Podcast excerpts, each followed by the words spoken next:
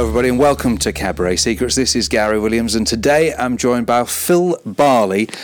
And we're going to do something of a special today, a short podcast, but really focusing just on using social media. Phil knows all about that. He made a big contribution in the Cabaret Secrets book. Phil, welcome to Cabaret Secrets. Everybody is telling me these days that there's no point in spending money on print media advertising, that it's all about social media. But when they say that to me, I can see they don't really know what they're talking about. They're just saying what everybody else is saying.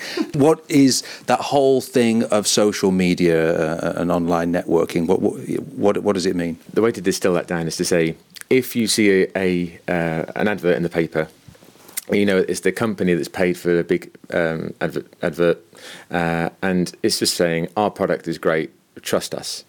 Whereas if you had a friend recommend a product to you, that recommendation is much better than the product recommending itself. So you want um, ideally people to be recommending you, and you will obviously trust their recommendations if you receive them. So with social media marketing, you've got the opportunity, in theory, of building a following who in turn become your sales force. They go out and, and recommend you to their friends and to their followers. Um, and so that's the kind of the main difference between, I suppose, traditional, what is called interruption marketing, uh, which is like your television uh, adverts and that kind of thing, and radio adverts. Interrupting something you'd actually rather see than the advert. Exactly, yeah, taking you away from the thing you want, which obviously in itself is an annoyance, to social marketing. If you look at Facebook now, interruption marketing has hit that quite severely because in your um, normal thread you'll see lots of adverts from companies because they're now paying for adverts on uh, on Facebook and that's interrupting your social uh, feed from your friends. So that's not working. That's using so- social media against itself in a way, mm. and that's using traditional methods and it's not being open minded. And what happens presumably is that people just learn to blank it out, just ignore it. I, that's what I do. I'm flicking through my on my phone. I see these adverts, and and and uh, I just you know, obviously they make a little imprint in my mind, but I quickly flick through them because I'm wanted to see what my friends are doing because that's why I'm there. Do you think if they do too much of that, people are just going to start zoning out of the whole Facebook experience because it's littered with too many ads? Yeah, definitely. That's um, I think the the, the uh, stock prices dropped a little bit of Facebook because of one of these things because because of that. Um, I mean, you just on a technical note, you can choose to never see those post from those people again. So right. if you see something come through, it keeps annoying. So broadly speaking, on definitions, then social media you've just talked about. What are the uh, main uh, the main places, the, the main organisations that, that constitute social media? Okay, so uh, obviously you've heard of Twitter, uh, Facebook, uh, LinkedIn. They're probably what people would consider the, the top three. Pinterest is coming along very quickly, and there's things like Foursquare and so on. There's there's lots of social outlets that you can go to. But if you are a, a business, and you're certainly if you're a, a, smaller business, you need to at least be on Twitter and and Facebook if you want to attract those kind of um, markets. Um, and in many ways, Twitter is the easiest one to start with, just because it's uh, every it's open. Everything you write on there is open to any, the public for anyone to read. You have people haven't got to be following you to read what you're you're writing. Um, and you can start um, listening to what people are saying.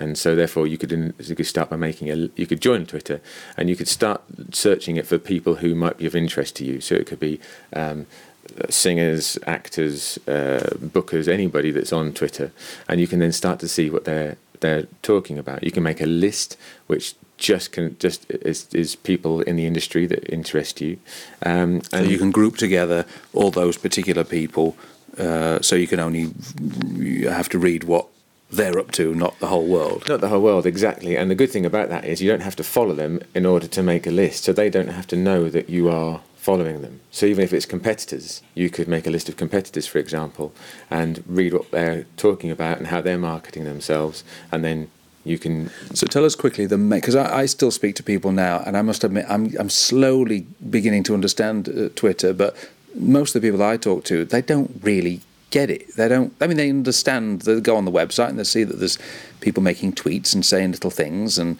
so on. But it seems to be a really big thing. They talk about it on the news. It seems to be all pervasive. But uh, I, I, I still don't really get how it's so powerful and wh- wh- how I can use it to sell more records. you're definitely not alone in that. I think most of the people who um, claim to know about it are on the catch up themselves because it's changing all the time anyway. But if the BBC, for example, uses it, if BBC Breakfast has its own Twitter handle, all the all the, the DJs, all that kind of thing, it, it's got to be doing something. And I think ultimately it's an immediate way to connect with your audience and for them to connect with you. So, on a practical uh, standpoint, if you're in the UK uh, or if you're on Wi-Fi and you're getting uh, people tweeting you, you can instantly say, "Oh, thanks for the comments," or "Oh, yeah, I understand that you've um, made a request for this. I'll try and put that on my next album or whatever that is mm. in a sort of specific way." And that from a um, what would be what we'd like to term a brand advocate which is someone who ideally would uh, be going out selling your product for you just because they love you so much. Um, if a brand advocate is uh, on there and, and is uh, ask, asking for that kind of um, con- contact contact with, with the with the singer or the with, the with the person they're connecting with, and they actually get a response, that instantly uh, attracts them to you more and would like to, and they'll start start to retweet what you're saying. They'll start to uh, advertise for you. And the idea is then it's a bit like network marketing in that you can make a connection with a thousand people, and if they all then um, talk about you in a positive way to 10 people, you suddenly got 10,000 people, mm, and, mm. and, and, and they, they, in turn could do that. So it's an easy way of communicating with your fan base or potential fan base all over the world. Uh, I mean, before Twitter, the, or I mean, before the internet, that the only way to do it would have been by telephone calls or letters, which of course would be impossible. That's what people did. They wrote to their heroes, didn't they? And yeah. they and and and the the, the star, the, the, the whoever's in controlling the product, the brand, would write back a little letter, and, and it would be the same thing, wouldn't it? But and people would feel very excited to get a letter from whoever it, Henry Mancini, you know, send a little note back saying thank you for your interest in my new album, and they'd feel thrilled about that. They might put it on the wall and they'd tell all their friends about it. It's really exactly the same thing, but in a digital form, which means it's much quicker and uh, well, that's it. Really, it's, it's the, basically the same thing as that. It's just quicker. Absolutely. Yeah, yeah. I mean, I, I read your book. This is a very good. Thank. Well, you are in it, so you yeah. probably just read your own bit I first, did. I bet, didn't you? I really did. Yeah. Skip ahead. Um, and there's a bit in there where you say, um, you're talking to uh, a, a, Portuguese speaker on the ship, and they're saying, uh, blah. Well, all you hear is basically blah blah blah blah blah blah album blah blah blah, and you say thanks very much. My album's twenty dollars. Yeah. And in the same way, you could have a hundred people come to you saying, "I love what you do," blah, blah blah blah blah, and your standard response could be, "Thanks very much. Here's the link to my latest album. Here's the link to my um, my new book." And the great thing about that is, every time you're sending out a link and someone's clicking on it, it's validating your um, relevance of your website, or wherever you're clicking to, to Google or to the search engines. Mm. So every time another link is clicked on and it's and it's satisfying that need, Google says, "Oh, that's great. Let's let's keep you at that rating higher." Mm. So if you're sending out tweets, for example, with you, it'd be uh, you know singer, Frank Sinatra, cabaret, however, whatever kind of keywords you'd like to use that in itself can help the SEO, the search engine optimization of your site, if people are then clicking on links. Is that important? And if it is, how do I? How do these people get seemingly thousands and thousands of, of followers? And and are they all going to convert into, you know, coming to see a show, buying a ticket, or buying a product? No, they won't all convert. I think that's something you should definitely accept, and you should also think of any any kind of social media campaign or uh, using Twitter as the example it should augment your existing strategies. So, for example, I think you have a, a very well established email list, mm. and that you know, people can sign up to that on the website, and people follow your newsletter, mm. which is interesting, and it's something that is relevant to them that they they will read. Um, and you could simply augment that by saying, "I'm also now on Twitter," and and uh, rather than every month, you can have a you'll have an update as and when there's any information, including photos and who I'm with and what I'm doing, or you know, last minute discounts, or all kinds of things that some companies use. It feels a bit lame to have 65 followers on Twitter. It feels like I should have hundreds or thousands of them. Uh, should I? There's two ways of looking at that. One is the more the merrier. If you have 10,000 uh, followers, then if you had 10% come to see your show, that's still a, a still a nice turnout. Whereas Um, there's the, the other argument is you only want people who are interested in you. So you only want people, for example, on, on a mailing list who are going to read your emails. Twitter works slightly differently to that. People understand that even if you are, are big, if you're a big fan of Hugh Jackman or someone, mm. you're still not going to read all of their tweets because mm. they, they appear at, in a stream with everybody else's tweets mm. and they'll just go by. And maybe once a year you might actually get to read back through their whole list, but it's very, very unlikely. So it's just little snippets. You're just sort of throwing out little things here and there. What a lovely day. Have you heard my new album? Yeah, this is it. When you say a lovely day, I mean, I'm following people and they say, oh, I'm putting on my socks and, uh, you know, or I've just bought some, you know, milk and it was a bit more expensive than it was yesterday and I'm really not interested. And that so I try and really restrict the number of people that I follow, and I'm starting to really just get a bit overwhelmed with too much information, and, and most of it is irrelevant. I'm not interested. If someone's made a new album, or if someone's got a, got a show that's going to be round the corner from where I live, then I'm interested.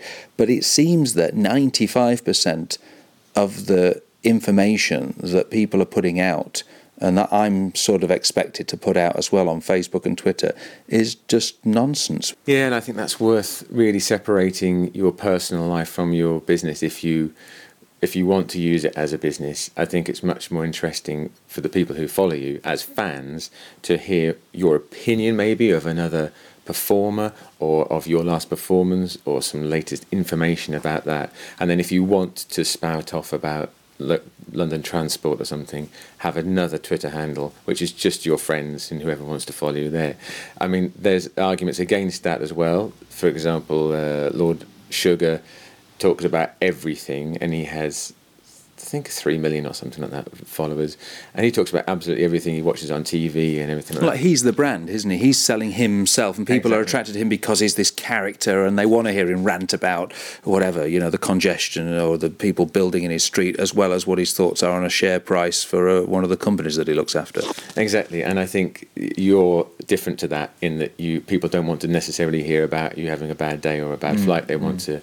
to uh, follow you because of you might have a shared interest in music, and if you recommend an album, the chances are they might go out and buy it. So, do you think there's uh, you should only communicate with your fans if you've got something really interesting to say, i.e., maybe once a week, once every two or three weeks, once every month, or do you think, uh, as I think you mentioned somewhere to me, either in a conversation or maybe in the book, that three times a day is the optimum number of tweets, or maybe I read that somewhere else? Seems a lot. I don't, I'm not sure I've got enough exciting things that happen to me in my career three times a day.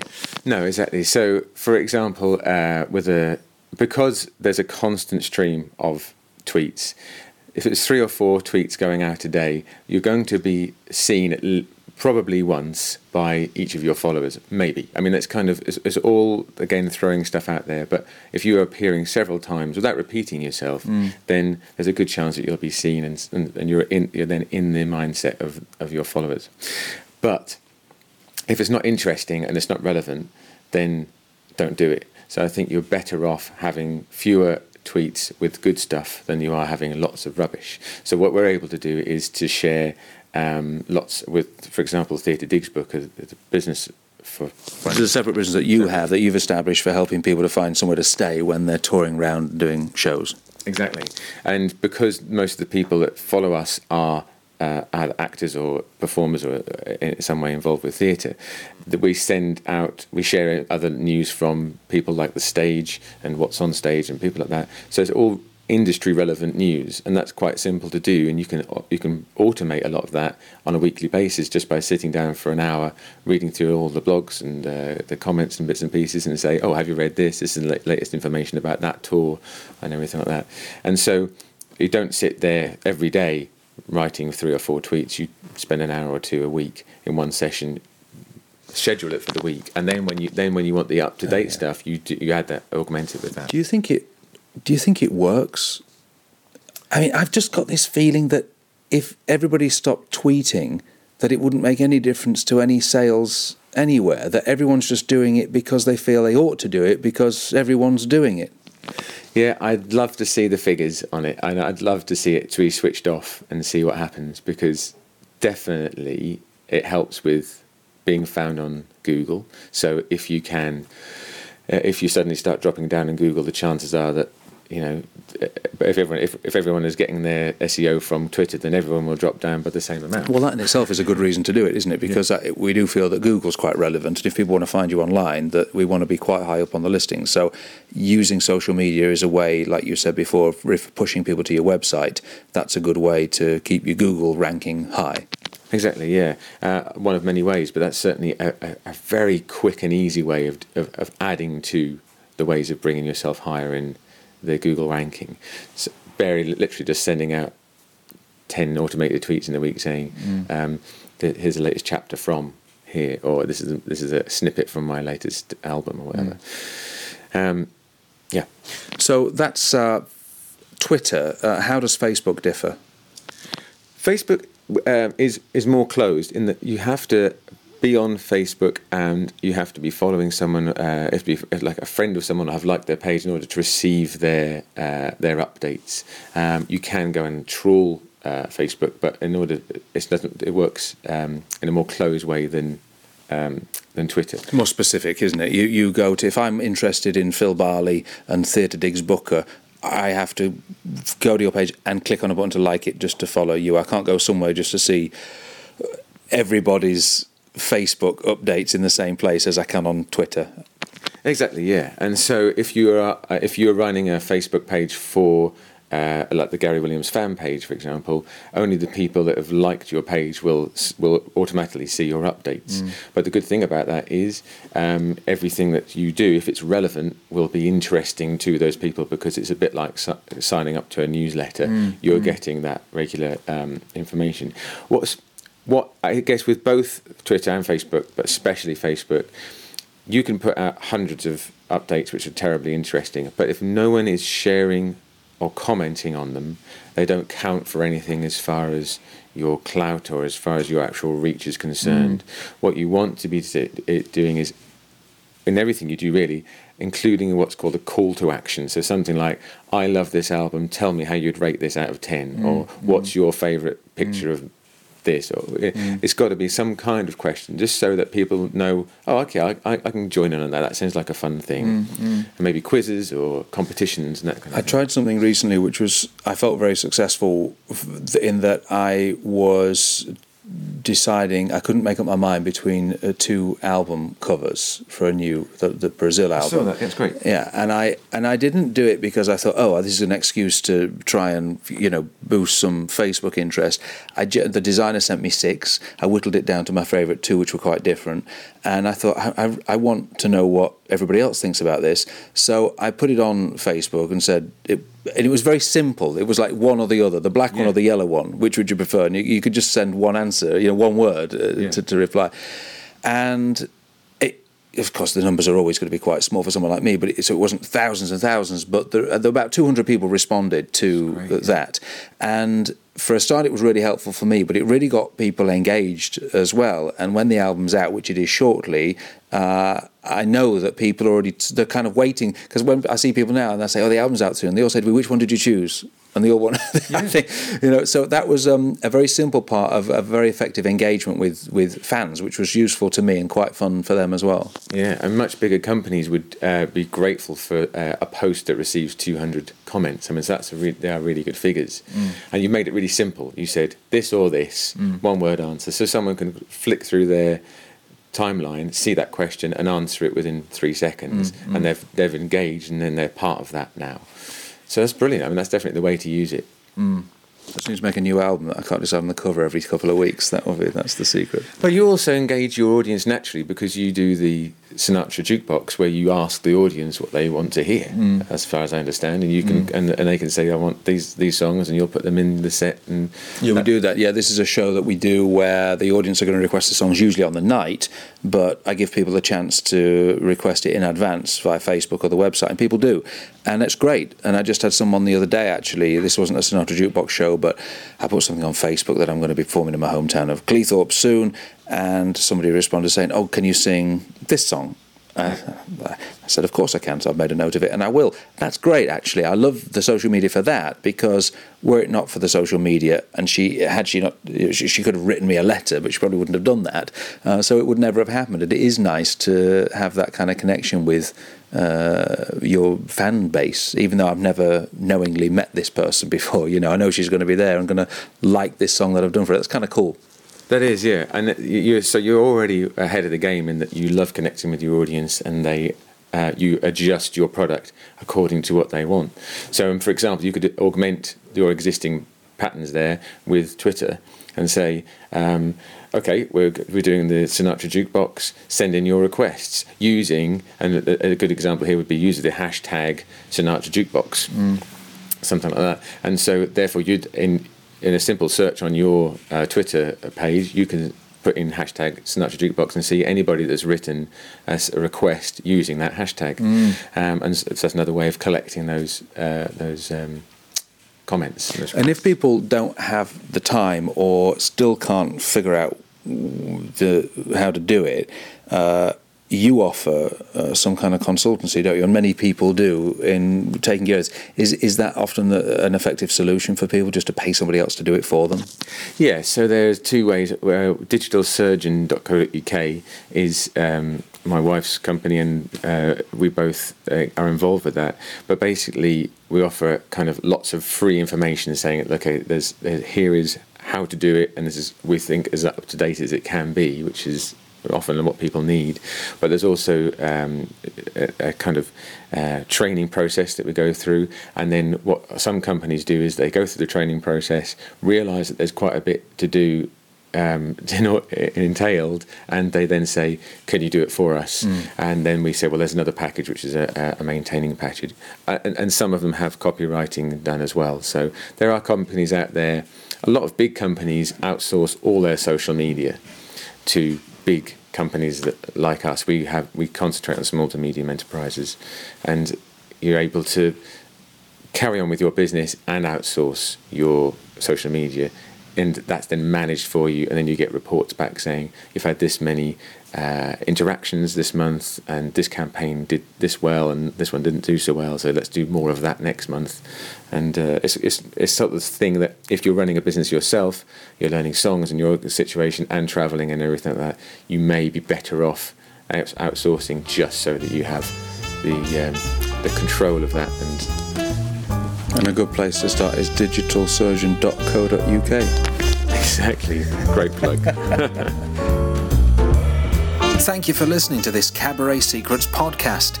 If you've got any comments or questions, please visit cabaretsecrets.com, where you'll also find details of the Cabaret Secrets book, an indispensable guide on how to create your own show, travel the world, and get paid to do what you love.